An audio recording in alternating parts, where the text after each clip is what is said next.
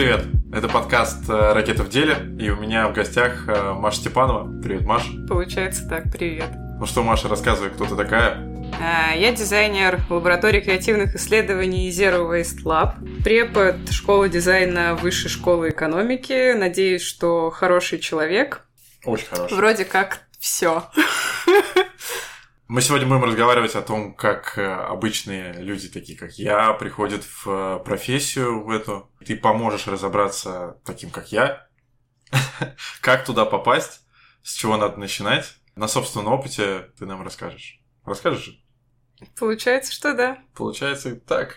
Так, ну ладно, давай начнем с того, э, что для тебя вообще дизайн. Я сегодня утром слушала предыдущий выпуск подкаста, готовилась, да?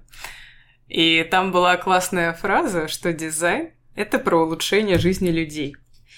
И я считаю, что не нужно делить дизайн на хороший и плохой, а в принципе то, что должно считаться дизайном, должно относиться к улучшениям, усовершенствованиям, и даже капля в море должна нести свой какой-то положительный эффект.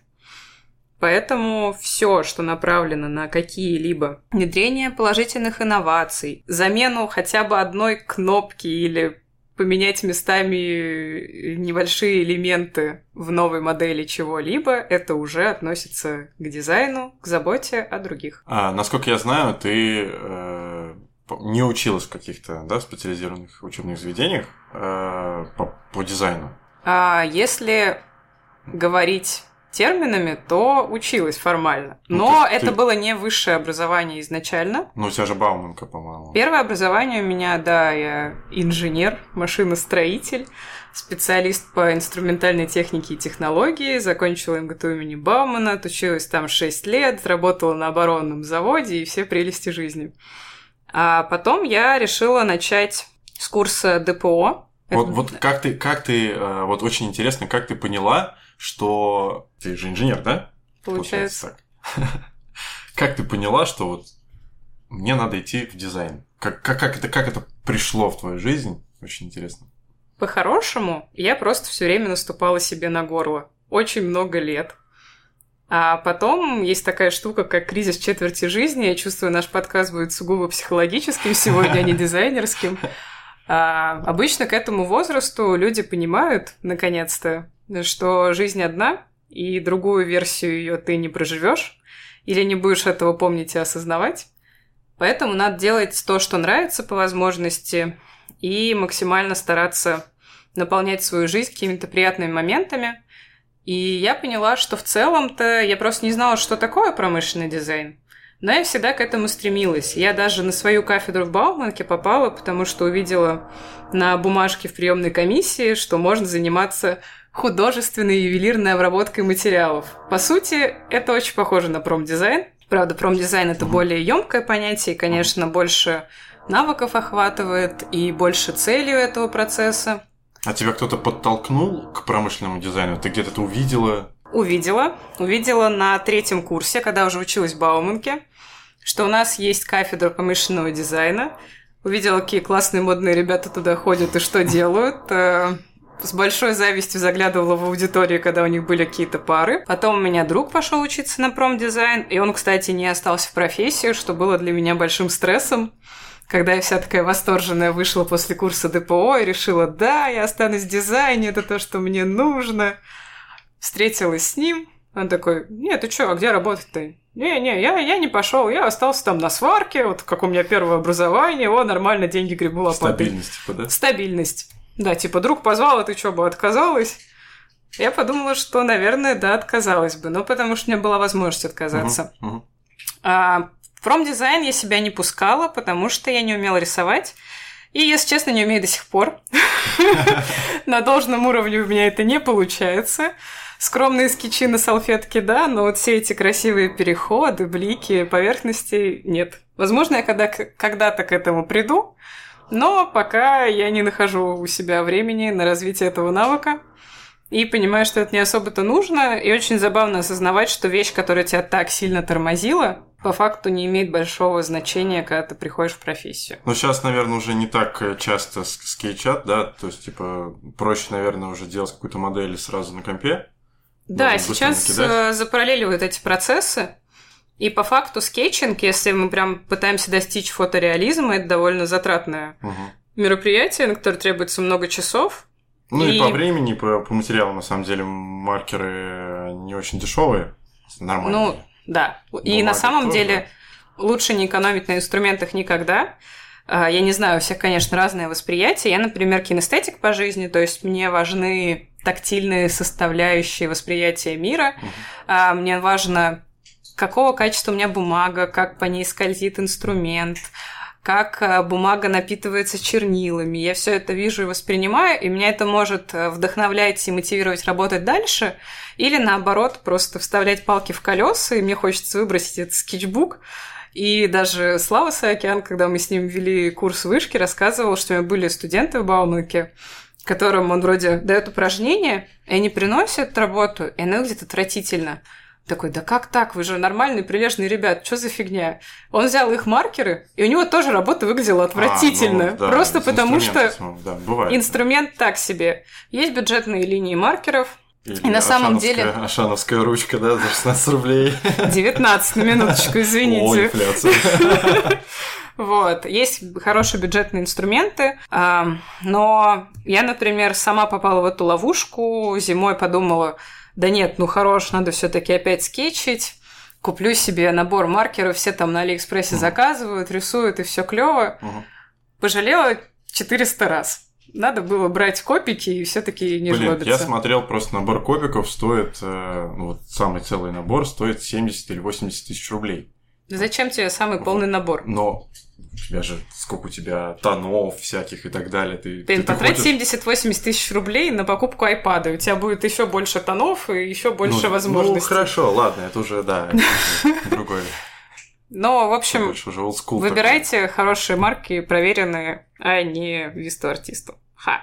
Ладно, Виста артист тоже бывает хороший. Не буду демонизировать. У меня они, кстати. Все с них начинали. Все с них начинали. Это правда. Что тебе, что тебе нравится в промышленном дизайне? Чем тебя вот именно он привлек? Мне важно, чтобы работа приносила пользу не только мне, да, как бы это, конечно, важно, чтобы я кайфовала от того, что делаю, но и окружающим. Поэтому мне всегда важен был какой-то социальный дизайн, важна была социальная активность, там, например, какая-нибудь благотворительность, волонтерство. У меня есть э, потребность внутри на реализацию этого, и поэтому как-то при выборе того, чем ты будешь заниматься как минимум 8 часов в день, как минимум 5 дней в неделю, хочется подходить осознанно, чтобы это совпадало с твоими ценностями. И в промышленном дизайне, как раз попав к нужным кураторам, я для себя нашла.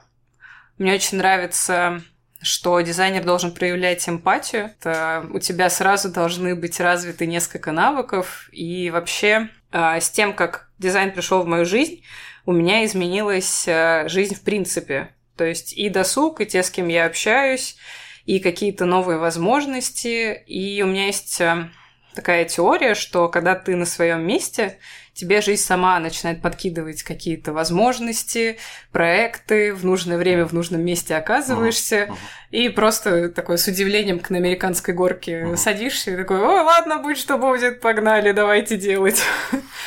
Вот. Ну, пока получается в дизайне, что у меня так. Слава богу, я этому очень рада.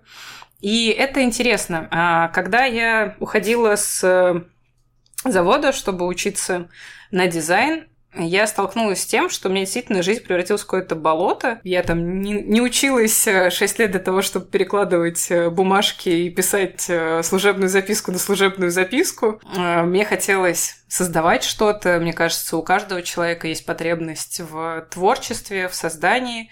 А, Неважно, материально это или нет, но именно сделать какой-то свой вклад в этой жизни. Он может быть масштабным, может быть менее масштабным, но все равно эта хотелка сидит э, в каждом. И а, я поняла, что для меня этот момент очень важен, и то, что в дизайне невозможно заскучать. То есть у тебя, во-первых, очень много есть э, сфер. Например, если ты стал инженером, не знаю, в области инструмента, ты навряд ли вдруг резко перейдешь, не знаю, в инструменты в области ракет. Раз уж мы тут на подкасте «Ракета в деле». Там есть свои нюансы, свои Но с другой стороны, инструменты. Это, это для тебя как бы вызов. То есть, э, допустим, если ты, не знаю, там работал в какой-то медицинской сфере и там решил стать дизайнером, и тебе вот всю, всю жизнь нравилась какая-то мебель, а ты в ней ничего не понимал, и это прекрасная возможность именно изучать ее. Да, а, но за счет профессии. Мне кажется, что в дизайне, во-первых, меньше порог входа в смежные профессии. То есть, в принципе, промдизайн, чем мне еще нравится, э, промдизайнеры, как такие джокеры в мире дизайна, они должны уметь все. Они должны знать немножко анимацию, чтобы классно показать свой продукт. Они должны прекрасно понимать, как работает свет, как правильно поставить кадр, да, немножко как навыки фотографов, Согласен, которые да. они переносят на визуализации объектов, угу, которые угу. они придумали. Они должны прекрасно владеть э, коммуникацией, уметь представлять свой проект. Они должны, естественно, знать основы графики, основы работы со шрифтами. Э, и получается, что промышленный дизайнер, если не находит применение в своей сфере или не хочет, не знаю, заскучал, не понравилось, понял, что не его, он с легкостью может перейти в какую-то смежную сферу, и, в принципе, довольно быстро выйти на стабильный доход. Плюс эти сферы, мне кажется, не заканчиваются. Даже внутри промышленного дизайна есть множество ответвлений. Там можно заниматься э, дизайном, э, например, еды. Тоже есть такое направление можно, во многих можно универах. Дизайном упаковки, можно гра- графическим дизайном, можно UX, UI заниматься, там, продуктовым и так далее. Короче, э, мне кажется, если прям, ну, не лежит у тебя в проме душа уже, ты, ты понимаешь, что ты, ты не туда попал, ты можешь легко переформатироваться просто под, под другой какой-то дизайн. Да, то есть ты сразу много чего умеешь, и тебе как будто бы знакомство с этой профессией дает э, сразу такую широкую оптику uh-huh, поле возможностей, uh-huh. что ты можешь делать. Это очень классно. И, в принципе, если ты попадаешь в дизайн-студию, которая, например, работает именно с частными заказами, а не просто дизайн-студия при каком-то производстве а, конкретного сектора продуктов, угу. у тебя постоянно расширяется база знаний, потому что, чтобы что-то хорошо спроектировать, ты должен знать об этом объекте, если не все, то практически все. И вот сегодня ты проектируешь одно, завтра другое, послезавтра третье, и вот этот бешеный э, разнос сфер знаний и тех, с кем ты контактируешь, э, тех мест, которые ты посещаешь, да, если мы говорим о производствах, он, конечно, делает жизнь ярче и наполненнее. И я думаю, это неплохая профилактика Альцгеймера. В общем, плюшек много. Ну и круто прокачивает твои скиллы и открывает какие-то твои новые скиллы. Мы же, а, наверное, в момент изучения а, чего-то мы тоже себя познаем. О, да. А, я даже думала раньше, что казалось бы, ты переходишь в новую сферу, а как же все то, чем ты занимался до этого? И на самом деле не стоит этого бояться или жалеть. Вы не знаете, когда вам пригодятся ваши прошлые навыки. А, например, у меня был прошлым летом опыт. Э, мне заказали исследование для одного а, предприятия довольно крупного в России промышленного. И я ездила к ним на встречу, чтобы презентовать результаты перед советом директоров. Mm-hmm. И я не волновалась ни секунды, потому что я на похожем предприятии проработала 4 года. И мне знакомы все эти типажи, ну, мне знакомы все эти да, коридорчики. Там? Это все на самом деле довольно типовое. И удивительно, что просто другие люди по факту исполняют те же роли, и ты понимаешь их боли уже, потому что ты был внутри в этом производстве. Ты знаешь, как с ними общаться, как ну, сразу наладить контакт, и чувствуешь себя как рыба в воде. То же самое я там несколько лет назад э, пробовала заниматься журналистикой, вообще какое-то время видела для себя развитие в этом. И какое-то время переживала, что решила все-таки не поступать туда. Подумала, ну ладно, когда подвернется возможность, там, ну, буду писать статьи. И так и есть. Там сейчас мы проводили а, школу по принципам устойчивого дизайна и переработки пластика в июне.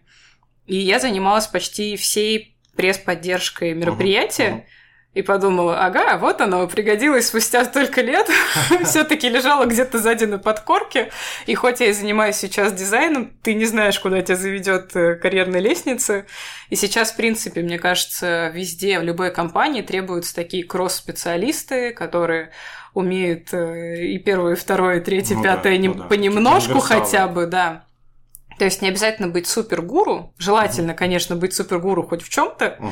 но постоянно растить вот эти смежные компетенции, конечно, стоит, и останавливаться в этом деле никогда нельзя. Кстати, по поводу обучения. Что ты думаешь в каком состоянии находится сейчас обучение по промышленному дизайну в России? Оно развивается. Я прям замечаю, как все больше открываются какие-то курсы, магистратуры, направления. Ты тут можешь интегрировать рекламу вышки, что ты тоже преподаешь. А, да, ну это еще это еще не точно, что я буду преподавать в следующем году, но надеюсь, что буду. Да, так получилось, что у меня замкнулось колесо сансары, и я в этом году вела курс, на который пришла три года назад учиться сама. И это, конечно, очень классный опыт оказаться по ту сторону баррикад. А, и опыт очень ценный как для меня, так и для студентов, потому что я была в их шкуре, и я могу подсказать, как это выглядит с другой стороны, и повлиять на процесс. Но, конечно, все всегда требует усовершенствования, и мы сейчас... опыт нужен, наверное. Меняем программу. Тут скорее даже не опыт. Ну, формально вот такой крупный опыт преподства у меня первый. Но мне всегда нравилось проводить какие-то небольшие мастер-классы, воркшопы, заниматься там с детьми или просто помогать, там, не знаю, одногруппникам, знакомым, что-то объяснять, подкидывать какие-то материалы. Вот. И мне просто очень нравится этот процесс. И мне кажется, это ключевое. То есть, если человек чем-то горит, и ему нравится общаться с другими людьми, угу. он может преподавать, если он не психует, когда не поняли с первого раза, угу. старается найти подход там каждому, а, старается отфильтровывать действительно нужные знания. Что не кидает? Ничего в учеников, которые ничего не понимают. О, этот период я уже прошла. Вот, то есть, если человеку просто в кайф, он может заразить э, своей любовью к предмету других, и это на самом деле гораздо ценнее, чем какие-то идеальные навыки, которые вас вымуштровали на да, курсе. Да, да, да, да. То есть поддержка, помочь людям поверить в свои силы, это, мне кажется, гораздо важнее многих, э, там, не знаю, академических даже подходов, у меня в этом году, например, была одна студентка, которая сказала, что наш курс помог ей стать увереннее в себе, и она ну, даже сессию в основном универе сдала лучше в этот раз, Очень. потому что научилась там презентовать свои работы и угу. не бояться не идеального результата, потому что у нее в основном в универе воспитывали прям перфекционизм. Она, она поняла, что она может ошибаться, да? Ну, может, какие-то вот такие, видимо, жизненные наверное, навыки, да. да. И мне, конечно, было очень приятно читать тот отзыв о курсе, потому что ты видишь реальное влияние, ага. которое ты оказал. То есть ты помог какому-то человеку сделать его жизнь лучше. Это ли не дизайн? Да. А, слушай, ты говорила, что а, ты работала на заводе и уже потом приезжала на завод как а, промышленный дизайнер. Как ты думаешь, насколько сейчас промышленный дизайн именно связан с промышленностью? Ведь э, в какой-то момент это все умерло, и сейчас до сих пор именно заводами управляют люди, которые еще в Советском Союзе были, и они очень, насколько я знаю, не очень хорошо относятся к дизайну, дизайнерам. А, индустрия диктует свое. И сейчас у нас даже правительство активно занимается популяризацией промышленного дизайна. У нас была развита это, в принципе, индустрия в советское время, это называлось технической эстетикой. А, но потом все кануло в лету, шальные 90-е перестройки, и как бы тут не до дизайнов немножко. И сейчас у нас, конечно, сфера выглядит молодой по сравнению с остальным миром, там, с Европой. А, но даже в России происходят меры поддержки, а, подпитывают креативную индустрию, потому что понимают, что дизайн может формировать рынок, формировать э, спрос на продукты, и даже те предприятия, которые вроде как были в себе, они начинают искать штатных дизайнеров, и я слежу за рынком вакансий и понимаю, что сейчас наблюдается рост и спрос. Вопрос в том, после найма на работу прислушиваются ли к специалисту или продолжают э, диктовать все себе на уме. Вот это то, что, конечно, нельзя проконтролировать свыше, и тут только через просвещение, а, просвещение управленцев, в том числе обучение доверять своим сотрудникам в сфере их компетенций. Я недавно читал, извини, что перебил, недавно читал такую историю, а, что руководитель одного завода а, нанял какого-то дизайнера к себе на работу и сказал, ну ты там что-нибудь там нарисуй, короче, нам особо менять ничего не надо, деньги нам выделили, мы сделаем, а ты как бы вот, типа, просто подпишись там, грубо говоря. И э, дизайнер уволился из-за этого, потому что он, он горит своей работой, ему хочется поменять, ему хочется, чтобы в его стране, в, в фирме, в которой его наняла, э, что-то поменялось, а ему запрещают. Просто банально не разрешают ничего сделать. Ну вот да, это как, как раз этим, вопрос воспитания. А тут вопрос э, того, насколько дизайнер упертый. Есть люди, которые мертвые из могилы поднимут. И, к сожалению, зачастую, чтобы доказать свою точку зрения и связать все нужные отделы э, на предприятии, нужно бить не один порог и пытаться это доносить. И тут вопрос в том, есть ли у тебя запал на это и готов ли ты менять. Ну и плюс э, никто никого не держит на том месте работы, где они находятся. Можно ходить на фриланс и делать свое, можно пробовать создавать свою компанию. Мне кажется, что сейчас очень большое влияние оказывают различные форумы, конференции, угу. в которые встраивают, то есть даже, например, какая-нибудь а, конференция по промышленности, да, и туда встраивают дизайн-сессии, какие-то образовательные элементы, да? да, чтобы объяснить людям, что такое дизайн. Угу. Но вообще хороший дизайнер должен аргументировать свою точку зрения почти постоянно. И когда ты защищаешь э, проект перед заказчиком, будь то твой внутренний заказчик, там, твой руководитель или где-то сторонний, ты приходишь, и ты не просто говоришь, смотрите, как красиво, господи, я рыдал, когда это сделали, а ты действительно начинаешь э, объяснять, как это может повлиять на бизнес, и говорить бизнесом на языке бизнеса, какие э, плюсы приносит, какую аудиторию поможет охватить этот продукт, э, как это влияет на сокращение, не знаю, издержек на производстве. То есть можно э, доказывать свою точку зрения через грамотную аргументацию и тем самым менять э, ситуацию на местах. Угу. Тебе такой вопрос. С чего ты начала изучение промышленного дизайна? Как ты э, там изучала программы? Что ты делала для этого? С Гугла. Все начинается с Гугла, ребят. С любви из Гугла. Ну, то есть, а. была ли у тебя, может, какая-то система? Там, я прихожу домой, раскладываю скетчбук, пью чай, закрываю скетчбук, вот чем ты меня восхищаешь, Гриш, так это своей системностью, потому что я абсолютно недисциплинированный человек, без всякой системы, и на систему у меня часто аллергии, я пытаюсь это перебороть в себе, перевоспитать уже пора, потому что система — это классно. А, система, хорошая система работает. И, конечно, тут вначале я просто выезжала на собственной мотивации, но мне для развития всегда нужна среда, угу, потому что угу.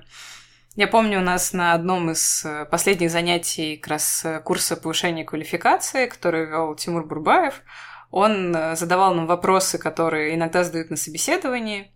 Такой, вы командный человек или типа одиночный игрок? И я не знал, как ответить на этот вопрос. Вот вообще у меня просто ступор был. Такой, кто? Я не знаю. Я, я работал на заводе. Кто я, командный игрок или одиночный? Да, кто его знает. А потом, когда я повязывалась в кучу разных проектов, э, со временем я поняла, что, конечно, в команде я колосюсь и расцветаю, а когда одна, мне не хватает самомотивации что-то доводить угу. до конца, и все время нужно как бы чье-то плечо которая будет тебя мотивировать. И чем хороша команда, когда один приуныл, второй это все тащит. И потом вы друг друга так типа меняетесь местами, подбадриваете, помогаете в нужные моменты действительно хорошая слаженная команда, она дорогого стоит. И именно в хороших слаженных командах люди достигают результата.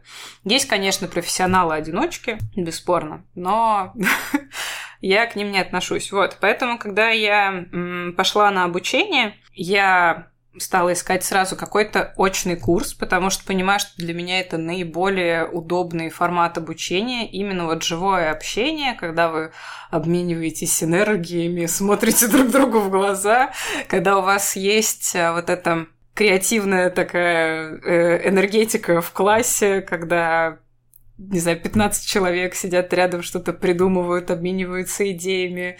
Одна идея зацепляется за другую, и как на брейншторме это все развивается. Это очень классный процесс, он очень вдохновляющий, и, конечно же, я сразу искала какое-то кураторство.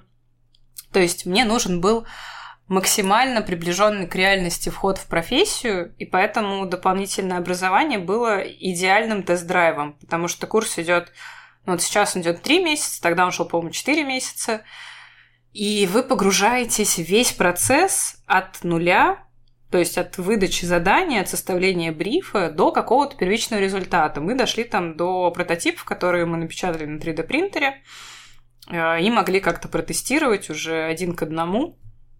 Вот, плюс мы создали странички на ReadyMag для наших продуктов. И это был, в принципе, хороший, полноценно оформленный проект портфолио, с которого можно было начинать. Плюс вы знакомились с инструментами, и можно было потом понять, куда это развивать. То есть ты понимаешь, что, ага, вот в этой среде мне комфортно работать, мне объяснили ее плюсы, можно идти дальше еще на какие-то, не Ну, знаю, YouTube-каналы и прокачивать глубже.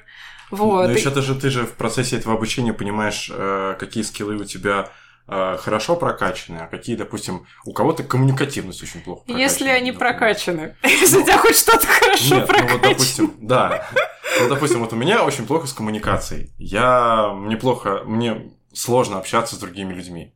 Вот. Но мне очень хорошо сидится там, допустим, одному, и очень хорошо моделиться одному, к примеру. Я также могу а, в одного сидеть и э, штормить, накидывать э, идеи. Да, то есть я не особо командный игрок. Но я хотел бы это прокачать. И я думаю, что именно в, э, в ДПОшке, вот в этой, когда вы всей командой, ты э, можешь вычленить для себя какие-то э, частички, э, которые тебе надо потом будет допрокачивать. Возможно, да. Но я прежде чем... В общем, я нашла два курса по ДПО и поняла, что один начинается раньше, он более полный, они, по-моему, примерно в одну цену были. И у меня как будто бы даже особо не было выбора, если честно, куда идти. То есть... А их потому что всего... Их было не так много, и Если мне честно, нужно два. было быстрее. Ну, они меняется периодически ситуация на рынке. Ну, то есть ты просто не рассматриваешь, например, британку, где ты по два года, и ты типа, ну, такой, у, слишком долго. Да, я еще... Нет, я, британку бы рассматривал, если бы она не стоила лям.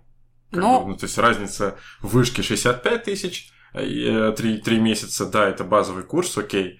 А, и типа британка. Да, но типа 65 тысяч и лям. У всех свои Да, запросы. да. И все, больше нету нигде.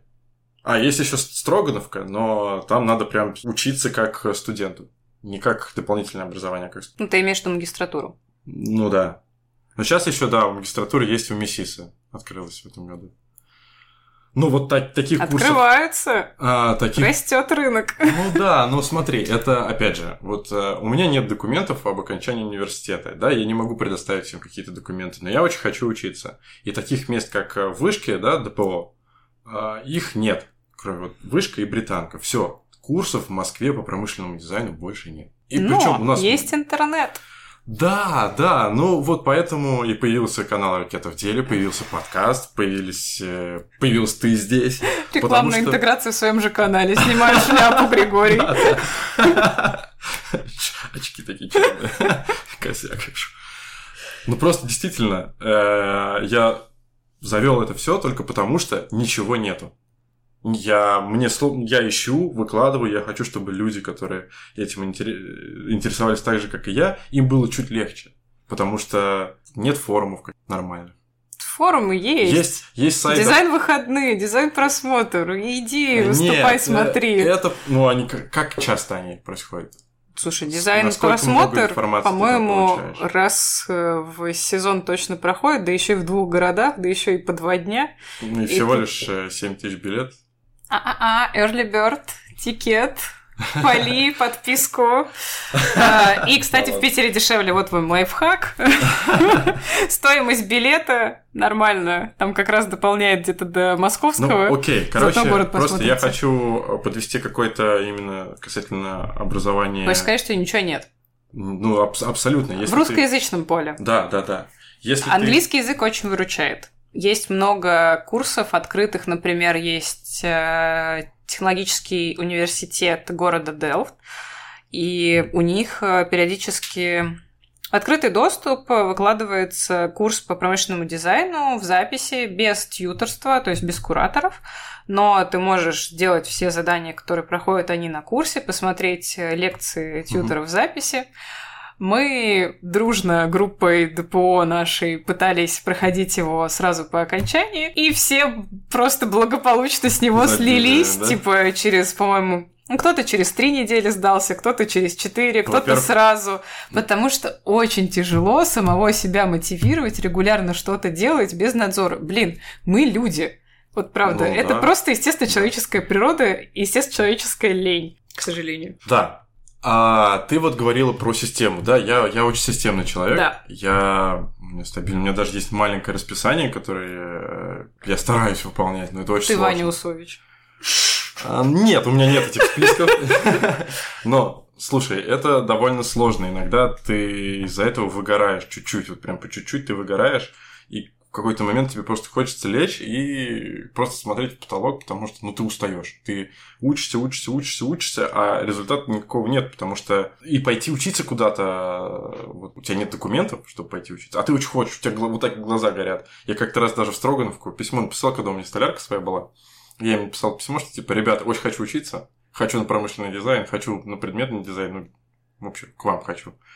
Ну, мне документов. Готовы взять? Они такие, о, ну, типа, как-то документов нету. Ну, блин, короче, нет. Включаем патию. Они бюджетные государственные учреждения. С какого хрена они должны брать тебя без документов? Потому что ты такой весь замечательный и красивый со своей столяркой пришел. Да в том-то и дело. Я, наверное, как-то мыслю, наверное, утопическое такое общество, что типа вот, если хочешь, на. У нас сейчас утопическое общество, потому что информация в открытом доступе есть. И даже когда мы пришли на ДПО, у нас Тимур чуть ли не на первой лекции такой, а чё вы пришли? Все же есть на ютубах. Чё вы там погуглить не можете, как фьюженом пользоваться? Ну вы чё, ребят? На самом деле все идут учиться из-за связей. Ну, то есть, э, не то, что сейчас я позвоню человечку, он все порешает, а, ну, нетворкинг действительно это огромная движущая сила. И я очень благодарна как бы курсу за людей, с которыми я познакомилась. Мы до сих пор общаемся и делаем совместные проекты. И это, конечно, дорогого стоит. И, в принципе, я еще не помню ни раз, чтобы учеба не давала мне вообще ничего в плане людей. Ну, то есть, нет, один разок было, но спишем это на ошибку. Там был небольшой курс, неважно. Из-за того, что вы сталкиваетесь, во-первых, с людьми из разных профессий, разного возраста, с разным бэкграундом, но при этом вы объединены общими какими-то целями. Угу. И как раз вот эта командная работа может дать вам больше, чем любой курс в интернете. То есть э, любой курс в интернете учит вас хардам. Там вы можете немножко бессистемно изучать по отдельным урокам на Ютубе что-то, вы можете наскрести на какой-то платный курс, а в записи, неважно, это будет на русском там, или на английском, когда дело касается технических, там, моделирования, чего-то еще, а, вы обычно смотрите просто на экран и повторяете за чуваком, пытаетесь понять логику его действий. Угу.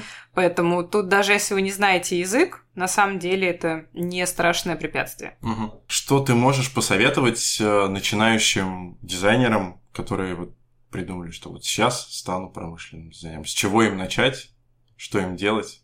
Как не терять мотивацию?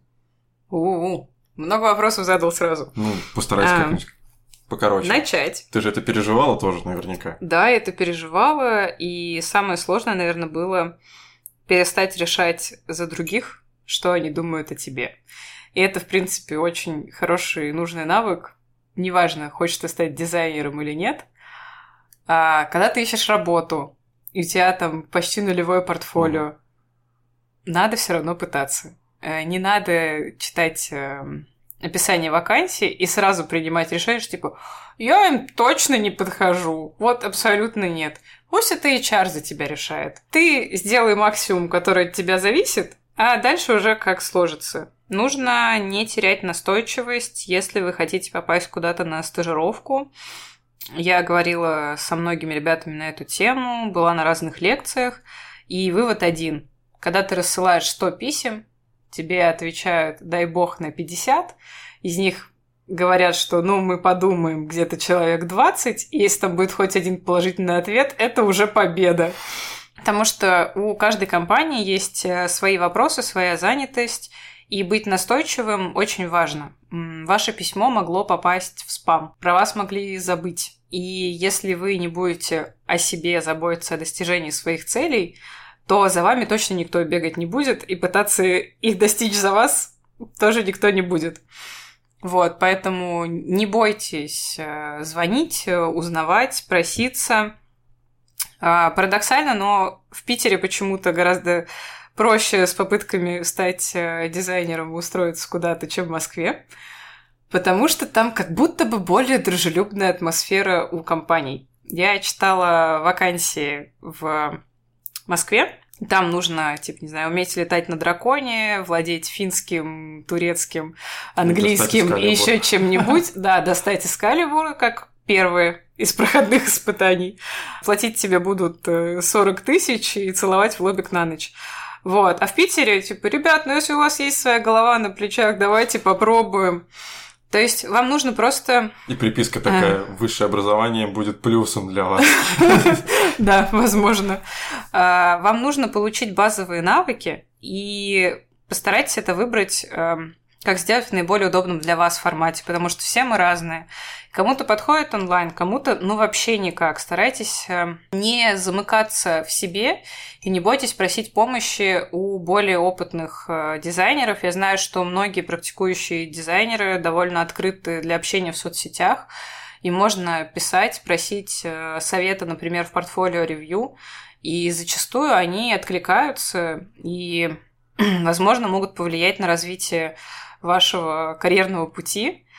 А, конечно же, нужно интересоваться, нужно тренировать свою насмотренность, э, посещать выставки, читать книжки. Алды здесь. Алды здесь. А, посещать э, мероприятия по дизайну, которых, в принципе, довольно много. Конечно, с пандемией их как будто бы стало меньше, но нет. Они просто перешли в онлайн, сейчас уже опять развиртуализуются угу, угу. потихонечку. Это действительно дает очень много. А, конечно, когда вы не практикующий дизайнер и посещаете подобные мероприятия, вы смотрите на все одними глазами. Потом, когда у вас уже какие-то появляются проекты другими, обязательно участвуйте в конкурсах. Это вообще очень классно для старта, для наработки портфолио. И у вас есть шанс, во-первых, получить какую-то медийную огласку, во-вторых, э, потренировать свои навыки работы в команде, и, возможно, даже что-то выиграть. А иногда, если вы не прошли а, в финал, это не значит, что вашу работу там не покажут после. Я, например, помню, как э, Рослав Гроув э, давал интервью в рамках Lexus Design Award, и перед этим они смотрели какие-то работы, которые более всего понравились жюри, но не прошли в финал. То есть про вашу работу тоже говорят, вы тоже передаете медийные огласки, хотя и до это этого не были даже в шорт-листе и об этом не подозревали. И это кто-то может увидеть. Да, да, да. На самом деле возможности, они кроются всюду. А, не бойтесь вот, да, вот основной совет. Не бойтесь выкладывать что-то в Инстаграм. Я вас прошу. Если вам кажется это отвратительным, ничего недостойным, это ваша отправная точка. Потом вы будете делать лучше, но с чего-то надо начинать. И когда вы, например, не знаю, в этом году выкладываете, ну, так себе работу, но она тоже может найти своего заказчика, как ни странно, а потом выкладываете лучше, лучше, лучше, виден ваш прогресс. И люди, которые находятся в индустрии, они могут это оценить и просто принять, что да, ну та работа была не очень, но вы растете, и на самом деле, скорее всего, почти все ваши работы вам будут казаться отвратительными где-то через месяц, потому что вы развиваетесь. И, конечно же, каждый раз уже применяли бы какие-то новые техники, делали бы все по-другому, угу. получали новые знания и перекладывали их на эти проекты. Так, такой коротенький вопросик. Ты можешь отвечать не обязательно коротко. Так, не надо мне тут формулировки Дудя. Дудя, да. Я не скажу, сколько я зарабатываю. Нет, Что тебя вдохновляет? Люди конечно же, люди. Все, все от них идет. Но на самом деле я заметила, что мне всегда нужен баланс. Ну и как и всем людям. И на удивление, какие-то простые домашние дела, они тоже могут офигенно, ну, не вдохновлять, но возвращать твою кукуху на место и тем самым давать тебе ресурс, чтобы хотелось сделать что-то еще, кроме рабочих задач. И мне всегда очень нравится а, работать руками. Например, я полюбила готовить, потому что это тоже, на самом деле, творческий процесс, но твой мозг работает по-другому. И зачастую во время вот этих домашних дел ты отключаешься, и тебе приходят какие-то классные идеи, которые ты можешь потом реализовать уже на работе. И очень, конечно, вдохновляет и наполняет различные а, выставки и общение с а, другими людьми, которые что-то создают. Например, я обожаю ходить в гости в мастерские, и если мне просто если у меня появляется такая возможность, я буквально бегу в тот же вечер, отменяю все дела и бегу знакомиться и смотреть станки, и как люди работают, как у них настроен этот производственный быт. Это очень круто, потому что когда люди работают с материалом напрямую, они по-другому его воспринимают и по-другому подходят к проектированию чем когда ты такой, типа, Уже сидишь за столом. тонкости и нюансы при проектировании, да, А, да, это вообще все должно быть всегда в связке. И мне, конечно, безумно нравится, даже когда я в новые города приезжаю, попадать в какие-нибудь шоурумы, mm-hmm. небольшие мастерские, mm-hmm. не знаю, к частным каким-то э, художникам, дизайнерам, которые свои небольшие, совсем камерные производства, и смотреть, как они творят. Когда-нибудь, надеюсь, у меня тоже будет такое небольшое свое производство чего-нибудь, но я пока не нашла чего. Так, ну и такой очень мне казался интересный вопрос. А есть ли у тебя какой-то дизайнер, твой любимый дизайнер? Конечно, азиаты, господи. Я не знаю, что у них в голове. Нет, да, кто-то единственный, вот именно имя, имя фамилия. А, я не могу Нет. взять карточку и типа Окисата или Наото Фукасава или какая-нибудь еще корейская студия, которых штук 8, которые всем мне безумно нравятся. Но я всегда восхищаюсь когда в абсолютно минималистичных вещах закладывается вау-эффект и при этом какая-то бешеная функциональность и удобство для пользователя. То есть, почему я выделяю именно этих э, дизайнеров? Они не пытаются, как павлины, выставить все, что у них есть. Они действительно задумываются о сути вещей и создают э, продукт, который будет прекрасен и через 10 лет, и через 100 лет, они и футуристичны, и одновременно могут существовать в моменте абсолютно уместны. Ну, то есть функция первоначальна. А, слушай, ну функция бывает разной. Я сейчас вот смотрю на шлем, который лежит на подоконнике, и он вроде бы минималистичный, но вроде бы он такой агрессивный. Да, да, да. И да, я понимаю, что он защищает голову, но вот в нем, мне кажется, очень много лишнего и, ну, как бы нет никакого вау-эффекта, то есть просто эмоция, эмоция передана. А вот у студий э, Ненда, Муджи, у них всегда объекты, они даже иногда не имеют цвета, то есть базовый белый или черный, какая-то вот спокойная серая палитра, но то, как они продуманы, то, что в них закладывается, угу. это восхищает, и ты не можешь забыть эти объекты. Да, ты понимаешь, да. что там как будто бы минимум вложений был сделан, но ты залипаешь на какой-нибудь, не знаю, рисоварке, и Тебе не можешь с ней расстаться. Её, да? да, да, да, вот именно как, ну, как кинестетик я вообще просто с ума схожу по этому тактильному брендированию, про которое ты говорил в прошлом подкасте.